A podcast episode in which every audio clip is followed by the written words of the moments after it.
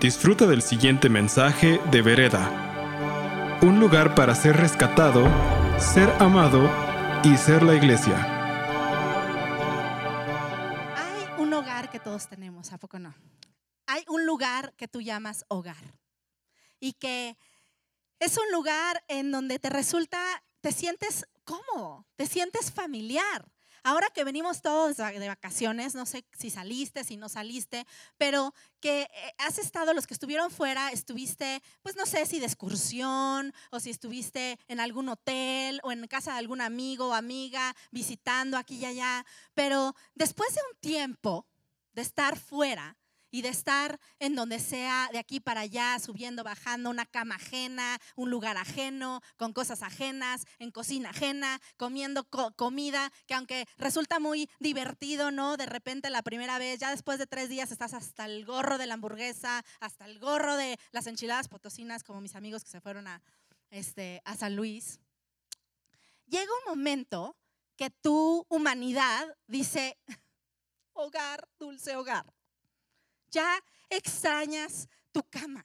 Es ese lugar en donde te sientes familiar, donde te sientes tranquilo, donde sientes que te regresa el alma al cuerpo, ¿no? Hay muchos tapetes, ¿no? Hogar, dulce hogar. El hogar es en donde está el corazón. Y muchos slogans acerca de ese lugar en donde tú encuentras ese, e, e, esa terapia. Es terapéutico llegar a tu lugar. No importa si es demasiado extravagante, demasiado grande, si le falta una pintada, si es nada más ahí, si compartes con roomies y es un cuarto o hasta un colchón ahí en un rinconcito, pero es tu lugar, es tu espacio. Y ese espacio es algo que todos anhelamos, que todos deseamos, que todos se nos antoja, ¿no? Quiero preguntarte, ¿cuándo fue la última vez que tu alma estuvo en su hogar? ¿Cuándo fue la última vez que sentiste que tu interior llegaba a ese lugar en donde sientes que perteneces, que puedes ser tú mismo, que no importa lo que está pasando, pero que te sientes cobijado, que te sientes tranquilo, que te sientes que perteneces? ¿Cuándo fue la última vez que tu alma encontró su hogar? Y la verdad es que el alma representa todas las cosas que suceden en nuestro interior y muchas veces pensamos, ¿sabes? Te podemos tener millones en el banco, puede haber un, coche último modelo ahí parado en tu cochera, ¿no? Puedes tener más seguidores en Instagram que yo no sé quién, que Taylor Swift. Y puede, hay, hay algo que no te hace sentir bien de todas formas. Eso en tu interior que no. Y del, lado contrario, de la misma manera, puede haber una tormenta eh, afuera, ¿no? Puede haber un, un momento muy confuso en tu vida que no sabes ni qué, pero que si tu alma está en un buen lugar, estás bien. Es como una contraparte. Y es ese lugar, es ese, ese, ese lugar, esa alma que es una cosa invisible que no es realmente palpable para nosotros, pero que el bienestar de eso es claramente no en el exterior, sino es algo que sale del interior, ¿correcto? Que tú sabes que está adentro, ese bienestar está adentro, no tiene que ver ni lo puede parchar nada de lo que está en el exterior, ¿no? Ese lugar en donde las cosas pues no traen satisfacción, ¿no? Y que estás llamado a vivir con un alma en paz, saludable y estable. Ese es el plan de Dios. Ah, pero físicamente, físicamente somos muy buenos, fíjate. Físicamente estamos súper entrenados a mantener un mantenimiento constante a todo lo que nos rodea, ¿no? Este, y a veces es muy claro y a veces no es tan claro. Híjole, están súper serios. ¡Feliz año nuevo! Relájense, relax, relax. Fíjate cómo somos muy buenos en mantener un como mantenimiento físico, ¿no? Este, yo soy de los ochentas, ¿no? O sea, nací en, soy de la generación de los ochentas y en aquel entonces, o sea, comer eh, cereal, ¿no? Que incluyera la palabra trigo en ella, era una cosa buena. Y añádele un platanito y ya la hiciste, ¿no? Era, era saludable. Hoy O sea, es veneno. Es veneno. Casi, casi te dicen, si te estás comiendo un plátano, es casi, casi como te estás comiendo una coca. Es rarísimo.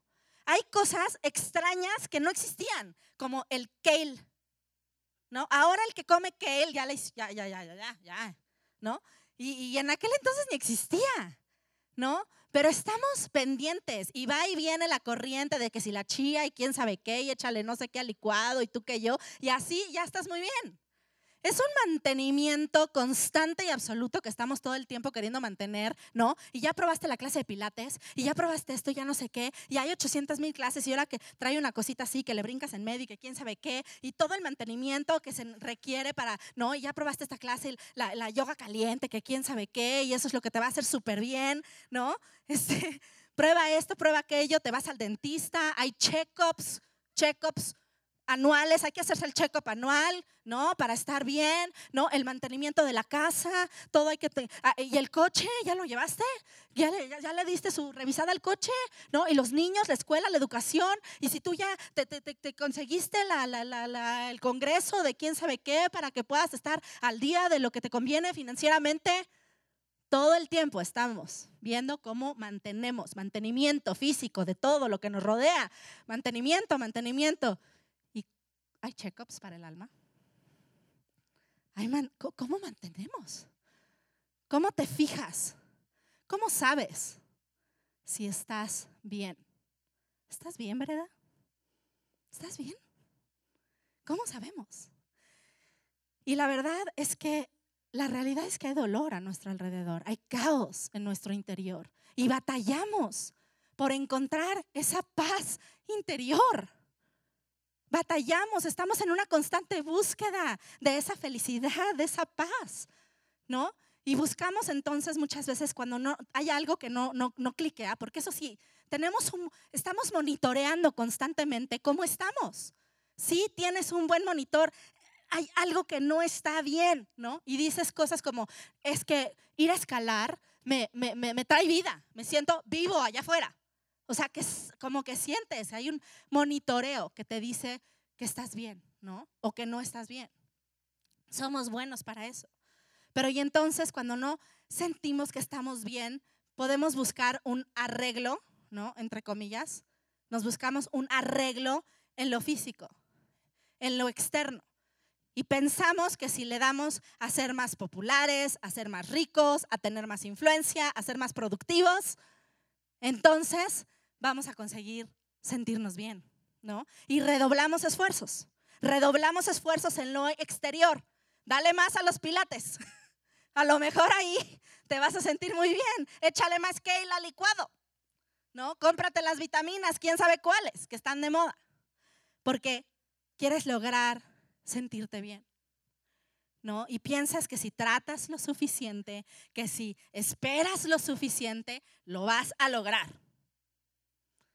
Y eso muchas veces nos lleva a dos posibles resultados. Dos posibles resultados con eso.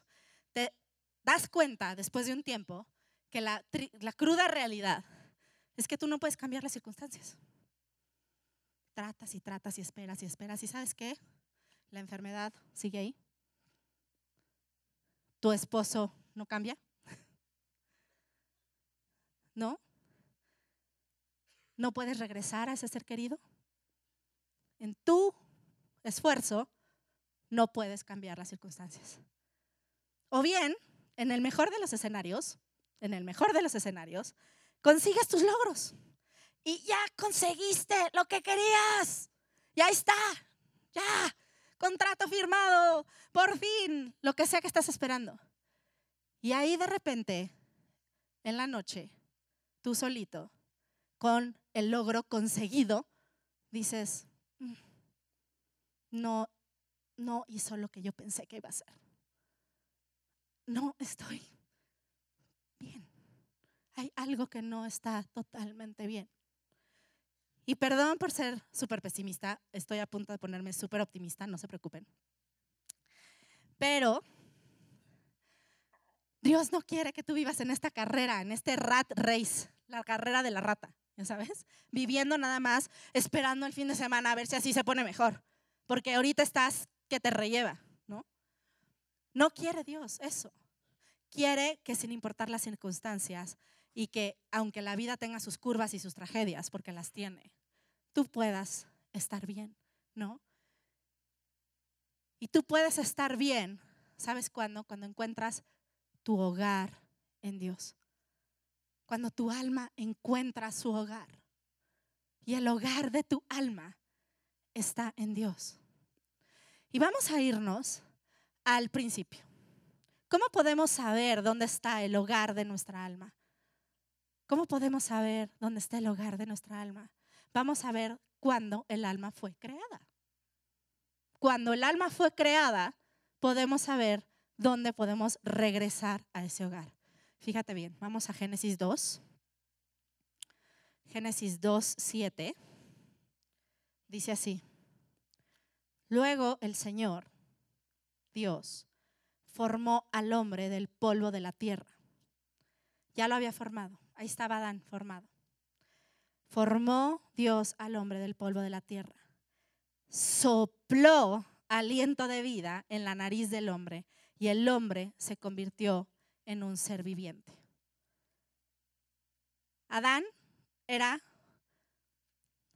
un cascarón. Tú volteabas a ver los ojos de Adán y era cucu. No estaba ahí. No, no estaba ahí, no había luz. No le habían prendido la luz a Adán. ¿Ok? Era la carrocería. Era un cascarón. Un cuerpo sin vida. Pero dice Dios que entonces sopló aliento de vida sobre de Adán. Que sopló aliento de vida. Este aliento de vida no es que sopló Dios sobre de Adán, no es algo romántico que les estoy contando ahorita. Es inmensamente práctico. ¿Cómo, cómo el aliento de Dios, ese vida, es, se volvió Él, se convirtió en Él. Entonces fue Adán. Antes no estaba ahí. Cuando Dios infunde ese aliento en Adán, eso es lo que le trae vida. Eso es lo que hace que sea Adán. Se le prende la luz. El aliento de Dios es lo que te sostiene. El aliento de Dios es lo que te sostiene. En Él está tu hogar. Cuando nosotros regresamos a ese hogar en Dios, cuando nosotros encontramos en Él nuestro propósito y iniciamos una relación con Él, estamos en casa. Regresamos a casa, a ese corazón, al corazón de Dios, a ese momento de cercanía y de intimidad con esa persona, con ese creador. Por eso tenemos en este lugar estos momentos de adoración, que qué bárbaro. Este momento de adoración pasada fue así como de que, amén, vámonos, ya fue suficiente. Estuvo increíble. Yo casi me quedo sin voz.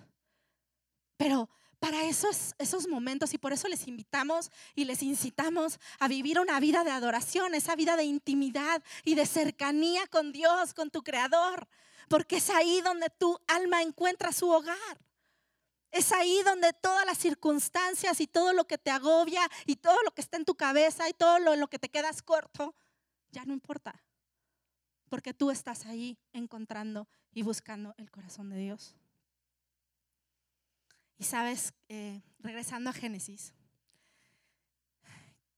este estudio se trata acerca de cómo podemos regresar a ese, a ese lugar, a esa atmósfera perfecta en la que fuimos creados, en la que Adán fue creado, para poder entender un poco y empezar a masticar un poquito ¿Dónde es y cómo es que nuestra alma puede encontrar su hogar?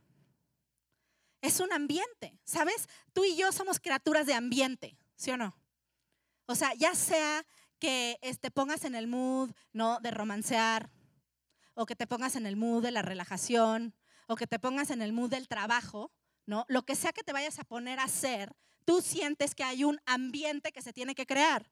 Y tiene que ver a veces con el tono de la luz, ¿no? Y a lo mejor con tu playlist favorito, ¿no? Pero tú somos criaturas de ambiente. Y Dios había creado y estaba en, un ambiente especial cuando hubo este momento en el que creó a Adán y a Eva. Este ambiente primero, ¿no? En donde Dios creó la humanidad. Y era un ambiente que era el conducto para el éxito interno. Así que vamos a ponernos los lentes de la realidad virtual y podemos sumergirnos en este ambiente especial en donde Dios creó a Adán. Ok, vamos a analizarlo. Porque en ese ambiente es donde podemos encontrar varios elementos muy importantes para encontrar las condiciones óptimas en donde tú puedes tener un alma saludable. ¿Quién quiere empezar el 2019 con un alma saludable? Dios, eh, Rodol decía Dios. Rodol decía algo importantísimo cuando hablaba de paz, ¿no? En, las prédicas pasadas de la serie del regalo. Y decía, paz con Dios, paz conmigo, paz con los hombres. Paz con Dios, paz conmigo, paz con los hombres. Pero te das cuenta cómo la mayoría de la gente nomás no logra paz con los hombres. Decía, además es progresivo. Es progresivo. No logras, no logras el 3 sin el 1. No hay manera. La gente en esta ciudad, sobre todo, ¿no? Este, yo el otro día pasando ahí por la panadería y, y de la nada, ¿eh? De la nada, por algo se me perdió Rodolfo así, quién sabe qué, y de repente siento un ¡pum! Así, codazo, ¿no? ¡Ay! Me dolió, casi me saca el aire. Y venían con mi hijita Isabela y le digo, órale, oh", o sea, una, una señora, no una señora, este, chiquita, ¿eh? ¡Qué fuerza! Este, y, y, yo así de, ¿qué pasó? O sea, venía, venía en su onda, pero, pero, pero yo me le crucé en el camino. O sea, y simple y sencillamente ella hizo esto con toda su fuerza. Y puedes notar esa no paz con los hombres que hay en el tráfico, en los camiones, en todos los lugares que te quieras cruzar, ahí en el metro, verás como no, no hay mucha paz con los hombres. La neta, es que ¿de dónde? Pues ¿de dónde? ¿De dónde? ¿No se vive así? Y yo, nuestro deseo es que nos pongamos en un lugar en donde seamos luz y donde podamos esperar que esto no tiene por qué ser así. Yo no estoy cómoda, ¿tú estás cómodo? así, no está padre. Y estamos llamados a no vivir así. Estamos llamados a no vivir así. Y hay cuatro elementos en este pasaje que se describen como ese ambiente perfecto en donde tu alma puede prosperar, florecer, donde puedes tener una vida plena y llena desde el interior, ¿no? Y lo más importante, aunque tus circunstancias no sean las mejores, como dijo Sam, ahí viene el catálogo de las cosas que te van a esperar este año. Pero sin importar eso, hay una forma en la que tu alma puede estar bien. Puede estar bien. Ahora déjame decirte algo importante antes de que analicemos estos cuatro elementos. Este lugar que vamos a analizar con tus lentes de realidad virtual, no, en este lugar no había pecado, ¿no? En este lugar no había venido, no, había habido pecado, Adán no había pecado. Entonces era un lugar perfecto, era el paraíso perfecto. ¿Ok? Para que para ti y para mí funcionen estos elementos, tenemos que poner una cosa en la ecuación. ¿Qué es? Ah, ¿verdad? El examen. Jesús. Jesús vino Jesús vino para que tú pudieras reconectar con Dios, para que se abriera el camino de tu poder regresar a tu Padre. Él es el que abrió camino. Él pagó por todo el mal de la humanidad, de tu mal y de mi mal, de lo que tú has hecho, haces y harás. Y lo mismo por toda la humanidad. Él cargó ese mal para que entonces podamos tener acceso, capacidad de poder vivir las cosas como Él las planeó desde un principio. Entonces es importante para mí mencionar que Jesús es vital en esta, en esta ecuación, ¿no? En donde puedes tener perdón de pecado. Y si tú no estás seguro en este día que si tienes o no, y si estás a cuentas con Dios y, Jesús está en tu vida, yo te voy a dar una oportunidad al final de, este, este, de esta plática. Pero vamos a hablar de estos elementos. Fíjate en Génesis 2, del 7 al 9. 2, del 7 al 9. Dice, luego el Señor Dios formó al hombre del polvo de la tierra, sopló aliento de vida en la nariz del hombre y el hombre se convirtió en un ser viviente.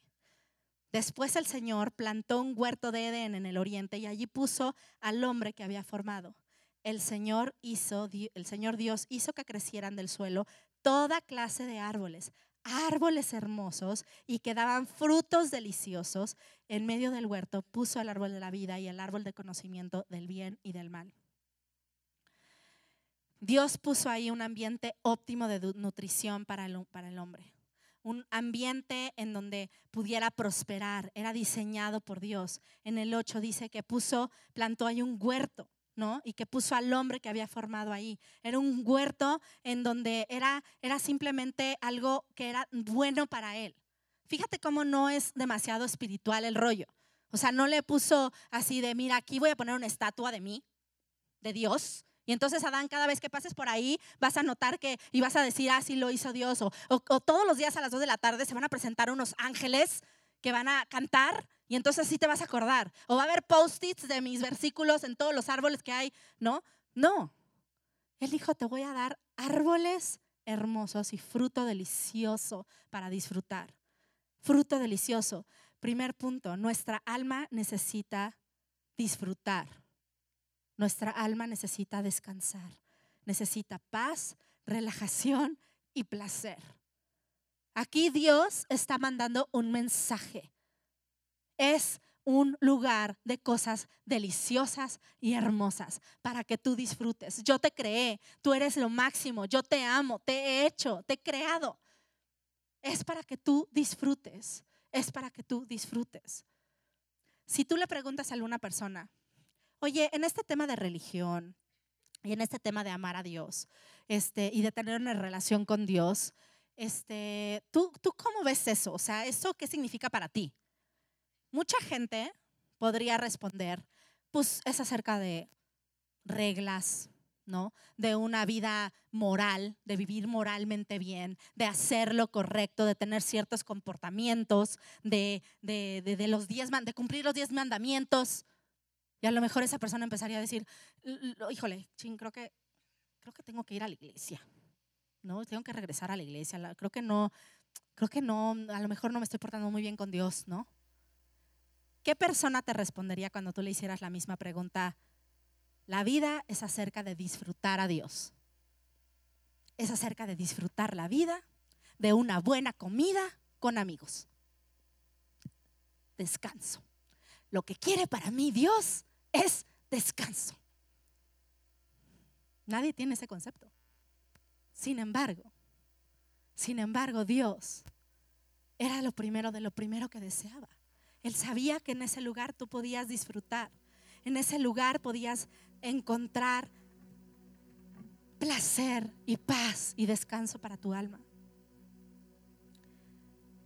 Cuando nosotros vivimos de esa forma, de querer cumplir y de hacer y de nos perdemos una de las claves fundamentales que quiere Dios para nuestra vida y es disfrutar a Dios. Disfrutar a Dios. Hay algunos de ustedes que nunca habían siquiera pensado en esa idea. ¿Se puede Dios disfrutar? No es algo que tengo que hacer, cumplir, estar y hacer. Se puede disfrutar a Dios. ¿Sabes qué? Descanso primero porque Dios primero. Descanso primero porque Dios primero. Dice la palabra que Él no duerme, que no se duerme el que cuida a Israel. Tú duermes, Él no duerme. Tú dejas de trabajar, Él sigue trabajando. Tú descansas, Él no descansa. Porque sabes que un alma estresada y un alma que empieza a querer estar ahí todo el tiempo haciéndolo todo yo, es un alma que controla y es un alma que no puede sentir a Dios porque piensa que Él es Dios. No le da chance a la soberanía de Dios. No le da chance a la soberanía de Dios. Fíjate en el Salmo 127, 1 y 2. Ay Dios. Si el Señor no construye la casa, el trabajo de los constructores es una pérdida de tiempo. si el Señor no protege la ciudad, protegerla con guardias no sirve de nada. Si el Señor es inútil que te esfuerces tanto desde la mañana temprano hasta la tarde en la noche y te preocupes por conseguir alimento, porque Dios da descanso a sus amados. ¿Qué importa que tú te levantes temprano? ¿Qué importa que tú te levantes tarde? Es esa típica situación en la que te metes el pan a la boca y estás tan preocupado por si vas a tener para conseguirlo mañana que ni siquiera lo disfrutas. No es el plan de Dios para tu vida. Dios desea que tú vivas una vida tranquila en Él y que puedas, que puedas disfrutar. ¿Sabes qué? muchas veces lo más espiritual que puedes hacer es dejar de preparar la mega, mega junta súper, súper importante que tienes súper, súper mega mañana y, irte a comer con unos amigos, hablar y reírte de la vida, hablar de la bondad de Dios, de la paz de Dios, de cómo se encuentra Dios, de cómo disfrutar a Dios. ¿Tú qué piensas? ¿Qué, qué piensas, amigo? A lo mejor lo más espiritual que puedes hacer es irte a dormir una siesta y dejar que Dios sea Dios. Porque si tú terminas controlando todo, ¿dónde está el, dónde está el límite? ¿Eres tú el protector? ¿Eres tú el guardia? ¿Eres tú el proveedor? No hay manera. No lo logras. No lo logras. Ambiente número dos. Y como siempre, estoy súper tarde. Y Rodol me va a tener que esperar. Un momentito. ¿Ustedes están bien con eso? Oye, voy en el número 33. Voy bien. Pero esto está bien padre. Fíjate. Número dos, ambiente número dos, de este ambiente ideal, este ambiente perfecto, glorioso, para que tu alma pueda estar saludable. Uno, disfrutar a Dios. Árboles preciosos. Come, mira los árboles, échate una fruta, relájate, relájate. Número dos, Génesis 2.15. el Señor Dios puso al hombre en el jardín del Edén para que se ocupara de él y lo custodiara. Para que se ocupara de él y lo custodiara.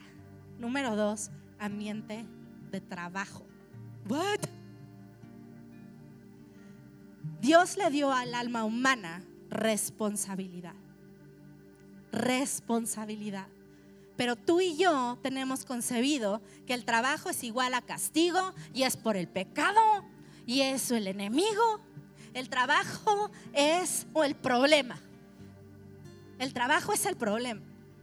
Acuérdate que aquí estamos hablando antes de que entrara el pecado. ¿Ok? No había ansiedad de eso. Pero Dios creó a Adán y le dio a Adán una tarea, le dio una misión para hacer en el huerto del Adán. Era, Adán era requerido a hacer algo. ¿Sabes? Nosotros pensamos que un ambiente sin responsabilidad es igual a felicidad. Y entonces pensamos que estamos en ese trabajo y que entonces voy a hacer mi trabajo así para que un día sea libre de mi trabajo y entonces sea yo muy feliz. Así vivimos. Pero Dios creó al hombre para cargar responsabilidad. Para cargar responsabilidad. Y esta palabra que está descrita aquí, ¿no? De custodiar, también tiene un contexto en el hebreo de servir, de servicio. Servir, que en nuestra cabeza es nada más sacrificio. Me quita mi tiempo, me quita mi, mis cosas, me, quita mi, mi, mi, mi gusto de hacer mis cosas. Pero Dios dice ahí que te puso con una responsabilidad y que te dio una misión. Y está en el contexto esta palabra servir. Servir beneficia más al servidor que al servido. Servir hace que tu alma se sienta bien. Hace que tú puedas sentirte vivo en el interior. Te inyecta vida. Tu alma encuentra llenura, encuentra vida, encuentra salud. Si vives más allá de ti mismo, mi tiempo, mi cosa. Vives más allá de ti mismo. La responsabilidad es buena para el alma. es buena para el alma. Y sabes que no está en un trabajo de tus sueños, ni en un cuando yo llegue y cuando yo alcance y cuando yo haga eso, entonces voy a lograr que entonces me voy a sentir muy feliz con lo que estoy haciendo. La está no está en el rol, está en la responsabilidad misma. ¿Qué pasaría si tú haces como dice la palabra, que todo lo que te toca hacer lo, hagas de todo corazón como para Dios y no como para los hombres? Y que tú ahí entregues todo donde estás a lo mejor tu satisfacción no está tan lejos como tú piensas, la tienes justo ahí enfrente, porque ahí está una responsabilidad que tú puedes tomar y entonces puedes sentirte más vivo. Mejor, la responsabilidad es parte del plan de Dios, estaba ahí. Y si miras bien, seguro hay una oportunidad delante de ti. Tercer ambiente, lo llamé un no necesario un no necesario. Génesis 2, 16 al 17. Pero el Señor Dios le advirtió, le advirtió, puedes comer libremente de todo fruto de cualquier árbol del huerto, excepto del árbol del conocimiento del bien y del mal. Si comes de su fruto, sin duda morirás. Pero fíjate cómo Dios expresa que Dios, su gracia, Primero le dio permiso, después le puso una restricción. Dios le dijo, puedes, puedes, puedes, de todo, menos uno, menos uno, ¿no? Las probabilidades de éxito eran enormes, tenía el mundo, el mundo para disfrutar, menos uno. La instrucción era simple y le dio el mundo con límites. Le puso un límite. Les puso un límite. ¿Y sabes qué puedes decir? No, es la culpa de Dios. ¿Para qué puso ese árbol? ¿Para qué? Se lo hubiera ahorrado, ¿no? O sea, qué afán. No estaríamos en este pequeño embrollo, ¿no? Pero sabes qué? Si Dios se hubiera ahorrado poner ese árbol, te hubiera, te hubiera, te hubiera quitado la posibilidad de amar Hubiera, hubiera quitado la definición del amor. Porque para amar se requiere libre albedrío. Porque tú eres, estás diseñado para amar y para ser amado. Y si no tienes la capacidad de escoger y de entregar, no hay amor. Pero lo más importante de este punto es que, no lo más importante, pero lo que yo quiero recalcar es que puso contención y restricción. Lo puso Dios son necesarios para un alma saludable. Soy mamá hace casi 12 años, ¿no? Y muchas veces he dicho que no a mis pequeñas hijitas. Y no es porque no pueda, no he tenido los medios a veces, ciertas cosas que me han pedido para dárselos, o hay veces que no es que no quiera dárselos, pero es que es bueno que no, ahorita no te toca, no, es el momento. No está bien. Un niño, una persona que no le dijeron no, es ese niño ¿no? O ese señor o esa señora, que todos alrededor nos damos cuenta menos él. Que no tuvo límites, que no tiene límites. Los límites son buenos. Los límites son buenos y necesarios para un alma saludable. Necesarios para un alma saludable. El árbol estaba ahí para que ellos pasaran por ahí y hubiera un límite para que se sintieran protegidos y seguros, para que sus almas pues, se sintieran dirigidas y guardadas, no para otra cosa, para que pudieran tener la capacidad de puedo, pero no lo voy a hacer. Y, el, y la meta es la autocontención, la meta para mis hijas es que algún día ellas mismas, por ellas mismas, digan no, ¿no? Y que algún día digan, oh, tengo el dinero, ¿no? puedo hacerlo, tengo la oportunidad, pero no lo voy a hacer. Y eso es bueno para mi alma. Es bueno, es bueno. Libertad con límites, libertad con límites. María Montessori lo definió así, el ambiente óptimo para que un niño pudiera desarrollarse educacionalmente bien. ¿No es eso libertad con límites, el jardín del Edén? Los límites son buenos para tu alma. Y por último, el cuarto ambiente. Y ninguno de los tres pasados funciona sin este último. Cuarto ambiente, relación. Relación. Fíjate. Génesis 2, 18. Pero antes. Dios hizo todo. El cielo, luna, estrellas, este, sol, vegetales, eh, animales. Y entonces volteó y dijo, y es bueno. Y es bueno. Y volteó y vio a Adán y dijo, es bueno. Y de repente, uh, freno, freno de mano. En el 2.18, fíjate bien. Después el Señor Dios dijo, no es bueno. Hay algo que no estaba tan bueno. No es bueno que el hombre esté solo. Haré una ayuda ideal para él, dice mi versión. Ayuda idónea, es lo que hemos estado muchas veces escuchando. Y claro, en el contexto de Eva y en el contexto de matrimonio, que es precioso, pero yo quiero ahora ponerte un chip diferente. Si no hay una amistad anterior, no hay matrimonio. La amistad es un elemento esencial para un matrimonio, para que un matrimonio funcione. Y si vemos esta, esta opción, en, un contexto de amistad, que Dios puso ahí a algún compañero, a un amigo, a un alguien con quien compartir la vida. Era importante, no era bueno que Adán esté solo. Somos seres relacionables, sí o sí, no importa temperamento, no importa si eres aislado. Aislamiento no es bueno para tu alma, no es bueno para tu alma y no puede ser cercano para con las dos billones de personas que hay en este país, en este mundo, pero sí con algunas. Dios le interesa los amigos que tienes. Dios quiere que tú tengas esos amigos con los cuales puedes compartir, con los, los, cuales te retan, los cuales quieren estar ahí haciendo la vida contigo. Y sabes que tú te puedas preguntar, ¿a Dios le importa? Claro que le importa. Dios volteó y dijo, no es bueno. Y volteó y creó a Eva para que entonces pudiera tener compañía. Hay miles de formas de describirlo, dice aquí. Que te trae balance, que es un complemento correcto, que es un socio correcto, sacado de varias versiones y de traducciones de la Biblia. Quien te acompañe, quien te ayude, que es un apoyo para ti. Hay gente que te construye, y sabes que si Dios salió de su se le puso freno de mano a la situación y volteó y creó un compañero para Adán, sabes que Él quiere proveer un amigo para ti. Si tú tienes hoy una necesidad de un amigo, Él puede proveer un amigo para ti.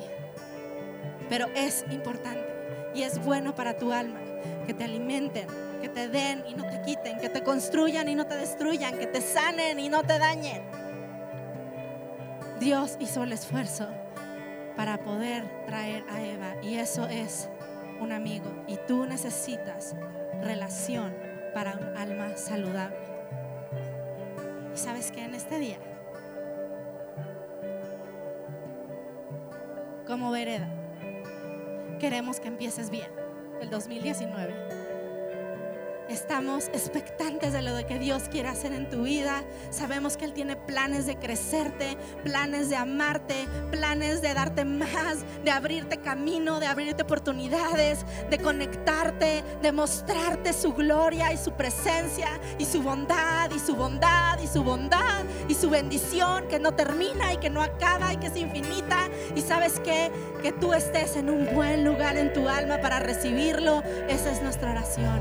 Que tú empieces bien y que te posiciones y que puedas tener buenas límites y que puedas saber que puedes disfrutar y descansar en Dios y que te vayas a comer y disfrutes y sepas que no es acerca de cuánto hagas, sino es acerca de cuánto Él te ama y cuánto eres aceptado en Él y cuánto Él desea estar contigo.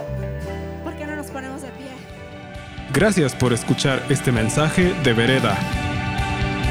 Esperamos que haya sido de impacto para tu vida. Para más mensajes como este, visita vereda.mx.